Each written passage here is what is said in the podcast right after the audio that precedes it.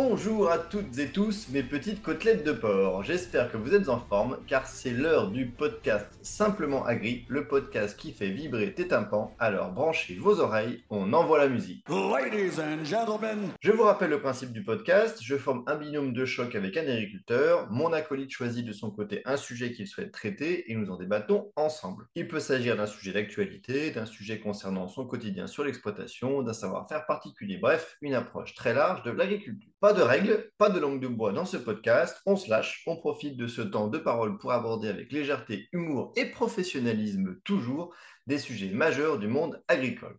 On s'en bat les couilles, on s'en bat les couilles, on s'en bat les couilles. Alors aujourd'hui, mon acolyte fait son retour. Is back. C'est un fan de barbecue, un roi de la pelleteuse, mais surtout un Vendéen pur souche, l'agriculteur Emmanuel Sago. Et oui, il revient. Nom de Zeus. Nom de Zeus. Préparez-vous, vous allez avoir les oreilles qui vont fumer. Manu, peux-tu te représenter, s'il te plaît? Ah, Serge Oui. N'oublie pas qu'il y a un gagnant. Alors, ben, oui, Emmanuel, euh, agriculteur depuis euh, 2017, euh, sud de la Vendée, euh, production euh, viande bovine, céréales euh, et euh, production de semences. Alors Emmanuel, je te sens bien chaud. C'est quoi le sujet de l'épisode numéro 7, s'il te plaît?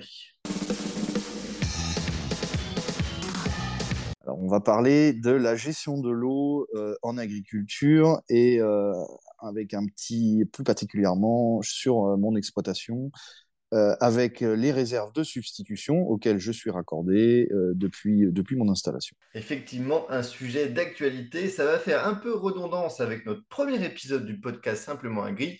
Mais je sens, mon petit Manu, que tu avais encore plein de choses à apporter pour compléter. À l'époque, c'était Frédéric qui avait pris la parole sur le premier épisode. Je sens que ça va venir en complément. Alors, commençons. As-tu déjà des exemples à nous donner d'outils euh, qui sont mis en place pour améliorer la gestion de l'eau en agriculture, mais on va dire de manière générale, avant qu'on aille plus sur ton exploitation? Alors oui, de façon euh, générale, on a pas mal d'outils euh, à notre disposition, que ce soit pour euh, la gestion euh, quantitative de l'eau dans le sol. On peut sonder, euh, on peut aussi euh, agir avec certaines sondes météo en fonction de, l'hygrométrie aussi, tout ça. Et on a aussi des outils euh, qui nous servent à déployer l'eau sur nos parcelles. Euh, on a un panel euh, qui s'offre à nous euh, entre la rampe, le pivot, l'enrouleur, les asperceurs, les sprinklers, ou le goutte à goutte, ou le goutte à goutte enterré. On a un panel vraiment très important. Les outils, on n'en parle pas beaucoup parce qu'en général, on passe assez rapidement sur ça, mais c'est vrai qu'aujourd'hui, l'agriculteur et l'agricultrice français a ce qu'il faut pour être équipé et équipé de façon qualitative. Et il y a un sujet aujourd'hui bah, qui forcément est lié avec l'irrigation, tu te doutes bien que j'allais ouvrir là-dessus, ce sont les fameuses réserves de substitution qui sont d'une certaine manière des outils. Et déjà, est-ce que toi, tu peux nous définir ce que c'est qu'une réserve de substitution et euh, en quoi c'est un outil à, à disposition du monde agricole? Écoutez, j'ai une conception personnelle de l'ouvrage. Ce n'est pas assez triomphal, ce n'est pas assez orgueilleux. Alors, dans, dans notre région, il y a euh, une vingtaine d'années, euh, on irriguait à 100% par, euh, par forage en pompant l'été. On a fait des constats euh, que c'était pas bien euh, et la profession a alors émis l'idée de prendre l'eau l'hiver parce qu'on a une nappe qui est très très réactive et très superficielle, c'est-à-dire que il pleut, admettons 20 mm aujourd'hui, demain les piézomètres et euh, dans, dans la nappe réagissent, c'est-à-dire que il y a euh, 10 mètres sous nos pieds où on est déjà dans la nappe, euh, dans le calcaire. Donc euh, la réflexion a été de stocker une partie de l'eau qui était utilisée l'été euh, dans des réserves, euh, alors appelées méga bassines, mais c'est pas un terme que j'apprécie.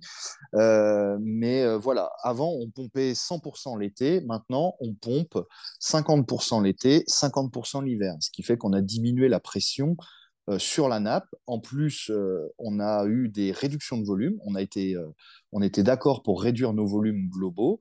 Donc, en fait, on a diminué de 65 ou 70% euh, le pompage l'été sur la nappe. Là, tu vois, c'est un paramètre qui est intéressant que tu viens d'affirmer, enfin que tu viens d'affirmer, que tu viens d'expliquer, c'est cette fameuse notion de ce que vous avez un peu indirectement droit ou pas droit de pomper. Euh, parce qu'on a l'impression, des fois, dans le débat, parce qu'il y a eu un gros débat autour des, réserves de substitution, que vous ayez un peu ce que vous vouliez. Alors qu'en fait, la réalité, elle n'est pas là. C'est qu'en fait, vous, vous ne définissiez rien. C'est une- d'une certaine manière la préfecture et le gouvernement qui définit exactement ce que vous pouvez aller pomper. Réfléchissez deux minutes. Euh, c'est pas excessif. Euh, tout à fait, euh, Emilien. Euh, on a un volume global Sud-Vendée, donc on est en unité de gestion, qu'on appelle ça. Donc le Sud-Vendée a une unité de gestion propre à elle-même, c'est-à-dire ça n'a rien à voir avec la partie bocage. On n'est que sur la partie plaine et marais Poitevin. Et il y a un volume global qui est attribué par la préfecture euh, délégué, alors du coup, c'est la Chambre d'agriculture qui gère chez nous, qui est déléguée euh, de tout ça et qui après répartit les volumes entre chaque exploitation. Donc, euh, tout simplement, on a toujours les mêmes volumes euh, d'année en année parce qu'en fait, c'est sur un historique. Donc, sauf gros souci, on aura, moi, j'aurai toujours le même volume toute ma carrière. Mais voilà, on gère pas du tout au sein de l'exploitation, c'est une gestion globale et euh, nous, on ne décide rien. C'est la préfecture qui décide de tout. Dans le, le, le groupement d'agriculteurs qui ont accès à cette réserve de substitution, j'imagine qu'il y a tout type d'agriculteurs. Il n'y a pas que des céréaliers, il n'y a pas que des éleveurs, il n'y a pas que des mecs en bio. C'est assez large. Alors là, oui, et alors, je sais pas, si- je, je sais que c'est comme ça sur beaucoup de réserves, mais la mienne, euh, celle qu'on a dans, dans notre commune, on est, euh, on est quatre exploitations. Mm. Euh, la plus, le, celui qui a le plus petit volume d'irrigation dans cette réserve est un céréalier pure souche. D'accord. Alors que les gros volumes qu'il y a, donc moi j'en fais partie, avec un autre voisin, on a deux beaux volumes intéressants. On est tous éleveurs, Mm. on a tous plusieurs UTH dans nos fermes. Et le plus gros volume, celui qui a 50% du volume de cette réserve, est un laitier bio. Donc tu vois, on casse tout de suite les, les clichés Mm, mm. euh, sur ça. Moi, après, je dispose, parce que en fait, j'ai racheté une deuxième ferme euh, en 2021, donc euh, quelques années après mon installation, euh, et je dispose d'un autre volume sur forage. Par contre, là, que je prends uniquement l'été. Moi, j'ai à peu près 60% dans la réserve de mon volume global d'exploitation et 40% sur un forage. Et du coup, pour finir sur la réserve de substitution, un paramètre qui est intéressant, imaginons, je sais pas, je, tire le trait, science-fiction, tu, sur tes X litres que tu as le droit, tu pompes tout, enfin, tu, tu utilises tout. Une fois que c'est fini, en fait, si tu en avais encore besoin, tu ne peux plus y avoir accès. Non, c'est terminé. Et en plus, euh, nous, euh, alors moi, sur mon unité de gestion, euh, c'est propre tout le sud Vendée. Je crois qu'il n'y a qu'une seule unité de gestion, que c'est pas le cas. Mais on a des volumes, on a un volume global annuel. Et après, il faut que nous, on répartisse ça tous les 15 jours. C'est-à-dire que si j'ai un volume de 100 et qu'on a euh, 9, euh, 9 ou 10 quinzaines, c'est-à-dire en gros 10 quinzaines, euh, c'est euh, 10 fois 15 jours, hein, Mm. euh, ça fait 5 mois eh bien, il faut qu'on dise, voilà, euh, telle quinzaine, je vais utiliser tant de mètres cubes, telle quinzaine, je vais utiliser tant de mètres cubes. Voilà, il faut que nous, on puisse prévoir. Donc là, il faut qu'on rende nos copies euh, à la fin du mois. Euh, et c'est ça qui va diriger toute l'irrigation de notre bassin sur tout, tout l'été. C'est-à-dire qu'en fait, euh, ça permet aux gens qui nous, qui- aux instances qui décident, donc la préfecture, la chambre d'agriculture, de savoir que du 15 août au 30 août, il va se consommer, enfin les agriculteurs ont prévu de consommer tant de mètres cubes. Du 15 juillet au 30, euh, 31 juillet, il va se consommer tant de mètres cubes. Ça permet d'avoir une vision et une gestion globale et de dire, voilà, ben là, ça va être tendu, là, ça va pas être tendu. Donc là, ça va être trop tendu, peut-être qu'on va peut-être dire, demander aux agriculteurs de diminuer un petit peu leur volume et on leur redonnera plus tard, si le milieu le permet. Et il faut savoir que sur les réserves de substitution, c'est le même principe qu'un forage. On a fait le choix de la mutualisation, c'est-à-dire que s'il doit s'appliquer des restrictions sur les forages, restrictions s'appliquent sur la réserve de substitution pour éviter les jalousies. Et puis ça permet aussi de moins vider la réserve de substitution. Et du coup, on aura moins besoin d'eau l'hiver pour la re-remplir si on a un hiver tendu. Bon, 2022 a commencé très mal. Oui. Enfin, l'hiver Ça a 2022-2023 fini très mal, a oui. été un peu. Voilà, mais alors par contre, là, on finit en beauté. Parce Mm. que là, on a de l'eau euh, à profusion. Et du coup, Je rajouterais quelque Vas-y, chose, vas-y, Emilien, vas-y, si vas-y. je peux me permettre. Je rajouterais que si on a un dépassement de volume, je- les sanctions sont tellement fortes Parce qu'avec Vegamicile, vous êtes satellisé. que en fait, on est dissuadé, quoi qu'il arrive. C'est-à-dire que si on dépasse un volume annuel, euh, si, le- si, admettons on dépasse de 10 000 mètres cubes, l'année suivante, déjà, on nous enlève 10 000 mètres cubes sur notre quota. Donc, on n'a aucun intérêt. Ben oui. Et en plus, on a, on a une amende. Et voilà. Et en plus, si on s'amuse aussi à faire des forages clandestins, comme on peut le, beaucoup peuvent s'imaginer qu'on puisse faire, euh, parce que d'une, ça se voit. Euh, de deux, euh, c'est directement la gendarmerie. Mm. Et les sanctions sont tellement fortes que c'est saisie du matériel, interdiction d'irriguer totale, voire interdiction totale à vie. Donc, Mhm. je peux te dire que personne ne s'amuse à ça. Personne. Mais c'est très bien. Et encore une fois, ça prouve toute, je dirais, l'intelligence et la bonne gestion de l'eau qu'on a en France, euh, qui permet du coup bah, d'être- de tout le monde gagner quand effectivement on a des excédents, que les nappes sont remplies, qu'on a les réserves de substitution qui sont au taquet, etc. Donc ça, c'est très bien. Mais aussi euh, d'éviter au- de, de donner, entre guillemets, l'opportunité aux petits malins de venir euh, ben, pas jouer le jeu ou dégrader euh, des réserves ou dégrader des nappes phréatiques. Donc euh, je pense que là-dessus, c'est des éléments qu'il faut clairement avoir en tête. Aujourd'hui, la gestion de l'eau dans- par le monde agricole est très bien faite. Il y a des instances qui gèrent les choses de façon fine et rigoureuse.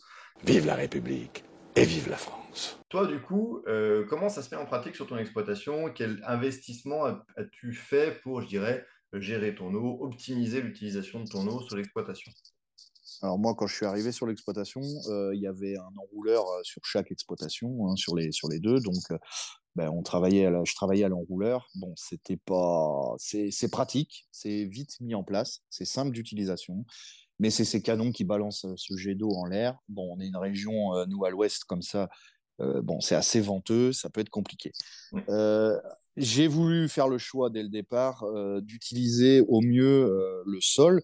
Donc, j'ai la première chose que j'ai fait, c'est utiliser des sondes capacitives dans les cultures de printemps pour me permettre d'arroser ou de ne pas arroser, de suivre au plus près les besoins de la plante, de pouvoir mieux gérer ce besoin en eau, mais en ayant toujours dans ma tête le- le- l'envie d'améliorer mon matériel, c'est-à-dire de substituer, là encore, l'enrouleur par un autre système d'irrigation. Ce que j'ai fait euh, en investissant, on va dire, assez, de façon assez importante euh, depuis deux ans pour euh, renouveler mon matériel, le moderniser et puis surtout le pérenniser l'irrigation sur, euh, on va dire, au minimum 20-25 ans, quasiment ma carrière qui, qui, qui me reste. Quoi. Et du coup, ce type d'investissement, alors ça, ça correspond aux sondes capacitives ou du coup, c'est c'est plus large que les sondes capacitives? Alors c'est beaucoup plus large parce que l'investissement, là, c'est quasiment du, du simple au 100 000. Quoi. Ouais. Euh, les sondes capacitives, je continue de les utiliser depuis euh, tous les ans. J'en utilise deux tous les ans, euh, voilà. Euh, ça, je le fais avec la Chambre d'agriculture et je continuerai à le faire. Je n'ai pas prévu d'investir moi-même, même si c'est, euh, on va dire, autour de 1500 à 2000 euros la sonde en achat. Donc, c'est vraiment très peu au, au niveau d'une exploitation. Ça se répartit sur plusieurs années.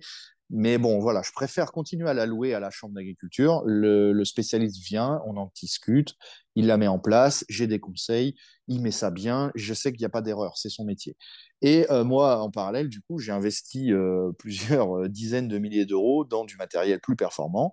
C'est-à-dire, j'ai remplacé un enrouleur sur mon exploitation par un pivot l'année dernière et j'ai investi dans une rampe frontale d'irrigation cette année. Et ça, messieurs, dames, euh, pour euh, connaître un petit peu tout ce qui commence à être pivot d'irrigation, là, on est sur des montants d'investissement lourds. Donc, comprenez que quand un agriculteur, comme Emmanuel vous dit, je veux être performant et fin et avoir une vision, je dirais, à long terme de ma gestion de l'eau sur mon exploitation, sachez-le, il le fait.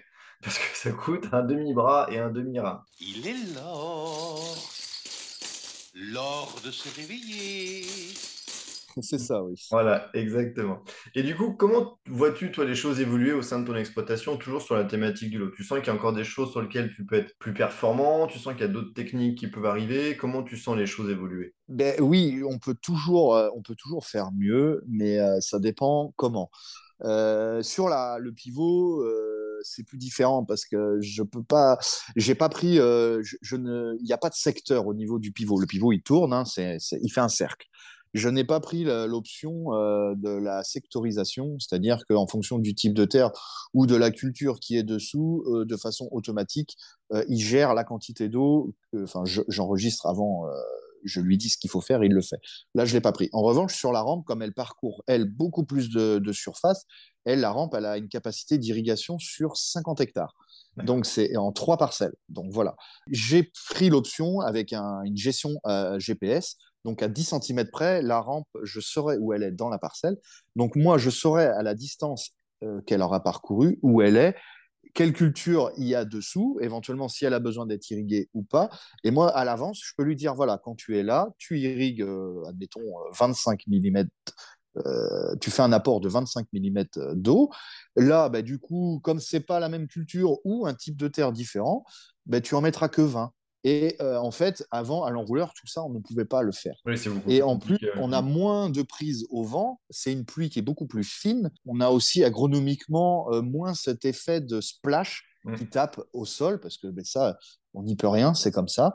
Et puis, euh, on a aussi euh, moins la prise au vent et on a une efficience euh, largement supérieure. On Ouais, est en investissement, 15, t'as- 15 à 20 plus, plus efficient. tu joues sur tous les aspects quantitatifs et qualitatifs. Donc Et puis surtout au niveau du, du travail, Oui. c'est important. Euh, avant, l'enrouleur, c'était, euh, euh, là, euh, c'était trois parcelles. Il me fallait, il me fallait des jours complets à faire que oui, ça. c'est énormément d'occupation. Là, maintenant, c'est 100% électrique. J'ai plus besoin de tracteur. Euh, je le déplace jamais. Euh, c'est autonome.